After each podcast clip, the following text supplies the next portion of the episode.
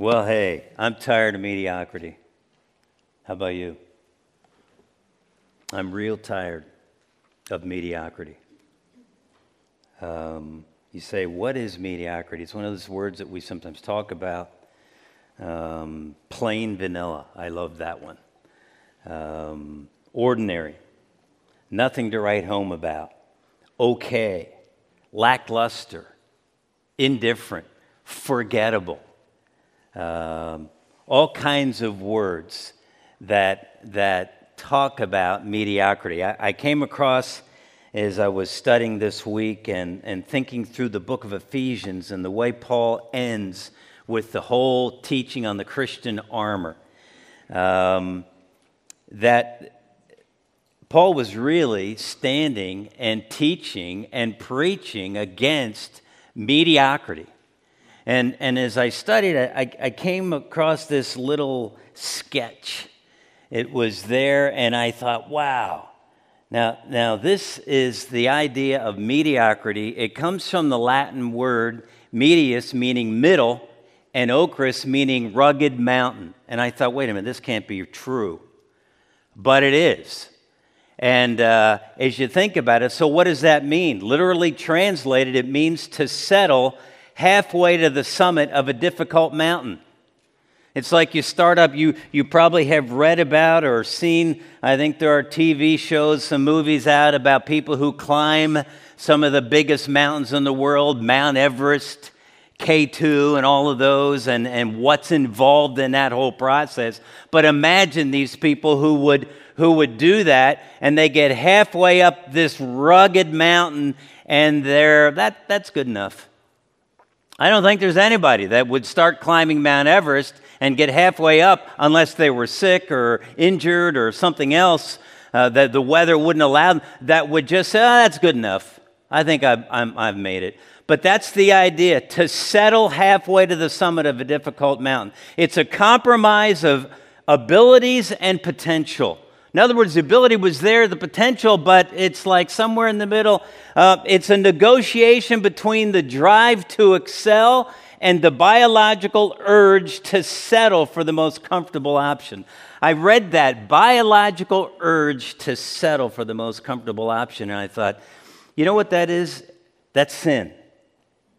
If there is a biological urge to settle for the most comfortable option, rather than taking it on, I'd say it would be a sinful urge to settle rather than to go all the way. And spiritually speaking, we would say certainly in life this is true. In fact, I came across this anonymous quote. You know, anonymous, I don't know who that guy is, but he makes a lot of statements, you know? And uh, don't waste your life no one chooses mediocrity, but many settle for it. And you know what? That's true spiritually. I'd never thought about spiritual mediocrity, but I think that's one of the things that Paul is addressing in his book spiritual mediocrity. We settle for mediocre Christian living. And that's one of Paul's concerns as he talks to followers of Jesus in the church at Ephesus. Paul's in prison when he's writing this book. He's in prison for no other reason that he did not live a mediocre Christian life. He was bold, he was upfront, he wasn't afraid, he just stood and lived his life for God, and, and, and as a result was arrested and put in prison. He wasn't concerned about mediocrity. But as we think about that, God has given us. Paul said in the beginning, chapter 1, verse 3 of Ephesians, he said that, that uh, God has given us every spiritual blessing in Christ. Every spiritual blessing in Christ. A couple weeks ago, when we started this series, we talked about how that God has given us. Peter says in chapter 1 of his first letter, chapter 1, verse 3, that we have been given all that we need for life and godliness. Why would we settle for less? Why would we settle for half way up the mountain? Paul challenged the believers there in chapter 4 and verse 17. He said, Don't live like the Gentiles do. What he meant was don't live as if you don't know Jesus. Don't live like someone who doesn't know God. Don't live like someone who hasn't put their faith and trust in Jesus. Because he's talking to a group of people that have a church of people who know Jesus. He's saying, don't live as if you don't know Jesus. Don't live a mediocre Christian life. Don't settle for spiritual mediocrity. And that's why Paul finishes his challenge to the church there when he says in verse 10, as we looked at a couple of weeks ago, Ephesians chapter 6 and verse 10 finally be strong in the Lord and in his mighty power. That is a formula for overcoming mediocre Christian living, which is a plague of the church today. Paul tells the church as a whole and each of us as he moves on to verse 11. And he's talking about, he said, put on. Now, really, literally, it's you, you plural, you the church, you believers, you put on. All of you as God's people, put on the full armor of God. Why? So that we can take our stand against the devil's schemes. Listen, one of the devil's schemes is mediocrity. Because you know, most people who are living mediocre Christian lives would never admit it, they may not even know it. There has to be an awareness of something missing when we are not getting a hold of all the spiritual blessings that we've been given in Christ. There must be something why, wrong when, when, as Peter says, we've been given all that we need for life and godliness, and we're not experiencing that. Something's missing. That's mediocre Christian living. There's got to be an awareness of that. And the devil's out to scheme is to get us to settle for anything less than all that God has promised, anything less than the abundant Christian life. Jesus in John chapter 10 and verse 10 said, I have come that you might have life, eternal life, but not just eternal life, life to the full, life more abundantly, life overflowing. That is what God intended for us. Now, that doesn't mean we walk around happy all the time, jumping up and down, raising our hands, and smiling at everybody and, and all the rest of it. But it means that when even life is hard, there's a personal peace and understanding of the fullness that we have in God because of Jesus Christ. So please open your Bibles with me to John Ephesians, excuse me, Ephesians chapter 6 and verse 14. And as the series title buckle up folks because here we go. Are you ready? Buckle up because we're going to step into this and we're going to take a look just simply this morning at the belt of truth.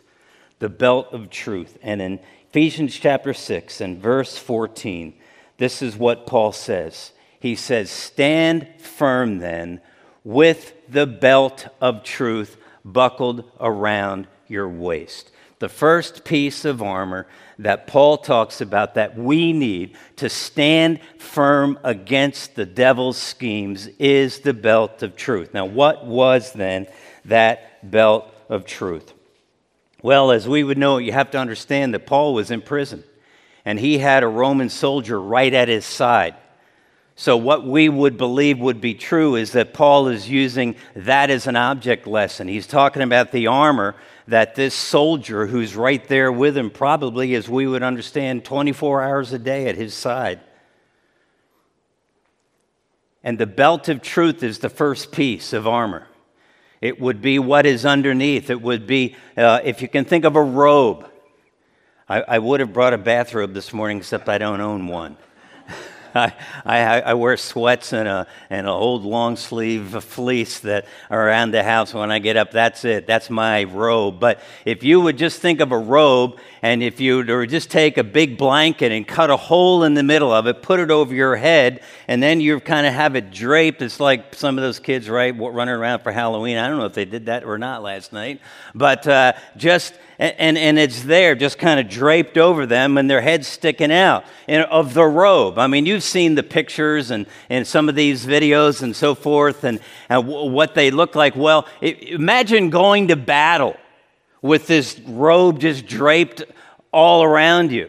What was the purpose of the belt? Well, the belt was on, it was underneath that. When it was time to go to war, they would grab the rest of that robe and tuck them up under that belt so that the legs were free, that the arms were free to move. And, and that's the idea tucking that robe, those clothes around into that belt so there was now freedom of movement and protection. And there would be the leather pieces that would protect the waist and the, the thighs and the movement so that there wouldn't be injury there. And, and they're ready to go. And so, what does that belt of truth around the waist of the Roman soldier represent in our battle with the devil? Well, the idea indicates preparation for battle, for vigorous activity, because you couldn't be running hard or fighting well all wrapped up in a robe. You'd get twisted up and you would your movement would be limited. So once that's all tucked in and you're ready to go, you are ready for battle. Paul talks about the truth, the belt of truth the truth that anchors all of the rest of the armor, the truth that is the very center of what we believe, the revealed truth that every Christian, anyone who knows Jesus, has to, to put their faith and trust in the truth of the gospel that Jesus died in our place for our sins. You believe that today? Because if you do, you have your life founded on the truth. But it's more than just that truth, the truth of the gospel, of what God taught, of what God did when He sent His Son Jesus.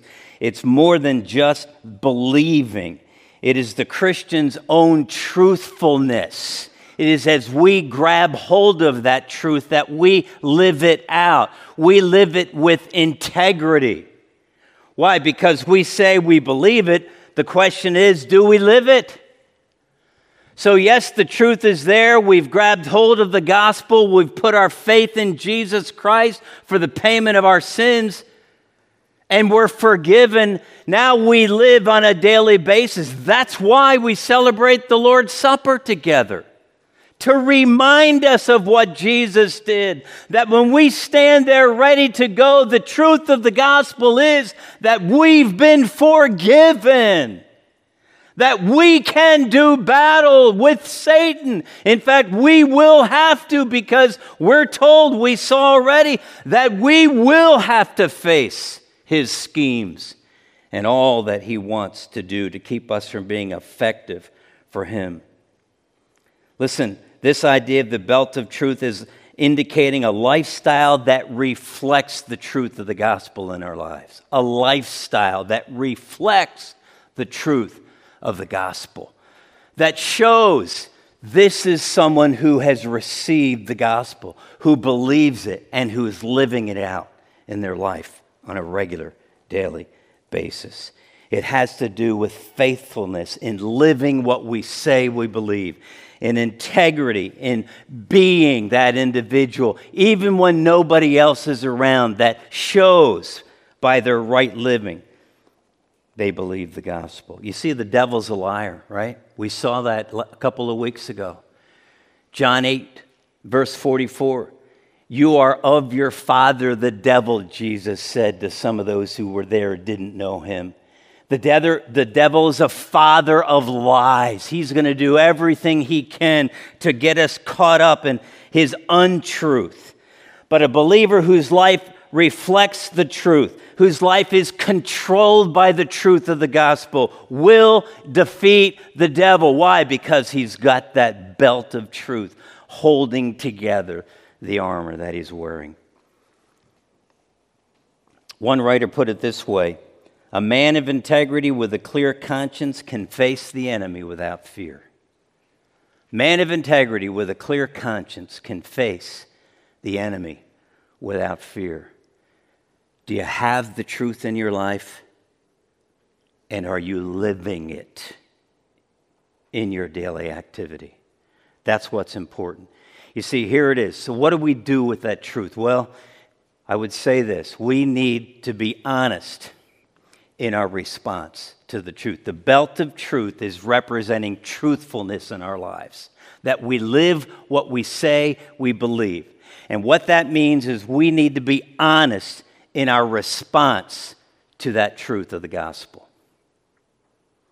We need to live out what we say we believe. Paul had already challenged the believers back in chapter uh, 4 and verse 17, Ephesians. He said this that they were not to live as the Gentiles do. I mentioned that earlier. He said, Don't do that. Some of them obviously were. For some, there was no difference between those who knew God and didn't live like it and those who did, right? And Paul's saying you can't live like the Gentiles. You've accepted the truth. You've received the gospel. You need to live like it. And then he goes on in verse 20 of chapter 4, Ephesians, and he says that, however, this is not the way of life you learned. He's talking about living as a Gentile. He says, That's not the way of life you learned. When you heard about Christ and were taught in him in accordance with the truth that is in Jesus. He said, You learn differently live it differently. And he goes down to chapter 5. And in chapter 5, he says, verse 8, For you were once darkness. You once were a Gentile. You once were an individual without God. He says, But now, now that you believed, you are light in the Lord. And what's the challenge? Live as children of light and find out. Let me go back to that verse, please. Live as children of light and find out what pleases the Lord. You see, if we who were once darkness believe and are now called light in the Lord, and we're to challenged to live as children of light, if we say that's true, but we're not living as children of light, we're living as if we're still in that darkness, we're living as if we're still a Gentile, then what difference is there? between us and somebody who doesn't claim that. There's no integrity of life, there's no faithfulness to the truth. There's no honest response to the gospel because an honest response to the gospel requires that we live out the truth in our life. Is that people see the gospel in us. When we live our lives, can I just tell you? I knew when I started preaching through this, I, I, I was, I was asking for it. I'm just telling you, my, so last Wednesday, my internet in the house died. Anybody know how frustrating that is when that happens? Right? We say well, you live by technology, you die by technology. Well, I was ready to die, right? I, I mean, it is so irritating. Well, then you call somebody about it, the company, right? I won't badmouth that company because I'm a believer. but seriously, that's what God told me. You say, He spoke to you? Well, in the Word, yeah, right here. I'm studying these verses. And I'm on the phone with somebody who's not getting anywhere, who's not helping. Finally, they say, Well, your, your router modem is broken. We'll send you a new one. It'll be there overnight. Didn't come Thursday. So I called them again. Oh, no, if they told you that it would be there Thursday, we never do that. And I'm like, Well, but that's what they told me. Okay, well, we'll, we'll see what we can do. It came yesterday, Wednesday, Saturday. All right, I got it out of the box. I'm okay, thank you, Lord, it's here. Went, plugged it in, doesn't work. I am on the phone with somebody for 30 minutes who has no idea what's going on. Again, the frustration inside. And Finally, they said, Well, we'll do the best we can. And, and I said, Ma'am, can I speak to a supervisor, please? She said, Well, why can't you talk to me? I said, Because you're not helping me. So we ended that phone call. And, and I was firm, and I don't mean just mad. I, I, I really was working. I was working at this. So then I called the customer service company and was on the phone for an hour and 12 minutes with them. You see, the devil, his schemes, we always think that there's big stuff. Like that our house is going to burn down, or our car is going to get wrecked, or somebody is going to be deathly ill, and how are we're going to react to all the big stuff when many times it's just the little internets of your life. And here's what I'm thinking as I'm on the second phone call. If I had the opportunity to meet this person, and after our conversation, and I told them about the truth of the gospel of Jesus Christ, would they believe that I knew what I was talking about by the way I acted? And I can say to you, yes, they would have. Because this was on my mind. I'm not going to tell you that it's always been that way. Because it hasn't been. But when I was talking with that lady on the phone, I was like, okay, they are going to know that I am light in the Lord. And I am going to live as a child of light. I'm going to live in a way that pleases God so that if I would ever have to bump into this individual and I told them that they need Jesus because God loves them, Jesus died for them, and that's the only way they can be, they would want to listen because they wouldn't have seen anything hypocritical or heard anything hypocritical from me on the phone. That's the truthfulness with which Paul says must keep us strong in the Lord. We must stand. We must live as children of light, walking in the light of the Lord. That's the belt of truth. Now, we could say a whole lot more, and, and we will pick this up next week as we finish that up and then move right into the, the breastplate of righteousness, that which covers our heart, our lungs, our vital organs to protect us from the devil's schemes, but the truthfulness of the gospel. As we believe it, the question is are we living it? Jake, I have the, one of the very last slides. I think if you can jump to that, because on, on what I what I want to ask you this morning is simply this. Um, there you go. Are you settling? for spiritual mediocrity? Do you claim to know Jesus as your Savior? Do you claim to be a child of God who has been saved out of darkness, who, who now are, are, we are to be walking as children of light? We are to live in the light. And if we're not doing that, we're settling for spiritual mediocrity. We've gotten saved, maybe that's halfway up the mountain. Sometimes we think that's the top of the mountain. No, that's the beginning. Because if that was the top of the mountain, God would just take us, take us for home. We'd go to heaven just like that. Why, why, why continue to live on this earth as a believer once we know Jesus, if that's all there is? But there's not.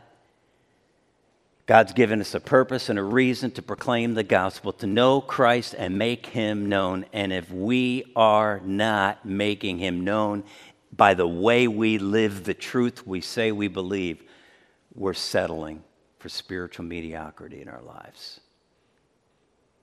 And the truth has not gripped our hearts.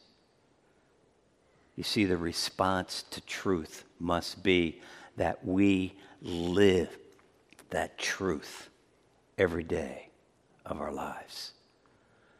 So that when we have the opportunity to speak about it, it's believable. It's believable. Father, it's been an interesting morning. And what we might say have been little interruptions and things haven't gone maybe as smoothly as we would want them in all different ways. And and there may have been other, other battles along the way that none of us even are aware of in each individual's life. And yet, God, it's life, and we who know Jesus, we who say we believe the truth of the gospel, sometimes don't live it. Oh God, help us to buckle up the belt of truth, to wrap it around our waist and to tie up that loose clothing so that we can do battle. We can live the truth. God, would you grip our hearts with the truth that we believe, that we would live it out for the glory of God? For it's in Christ's name that I pray.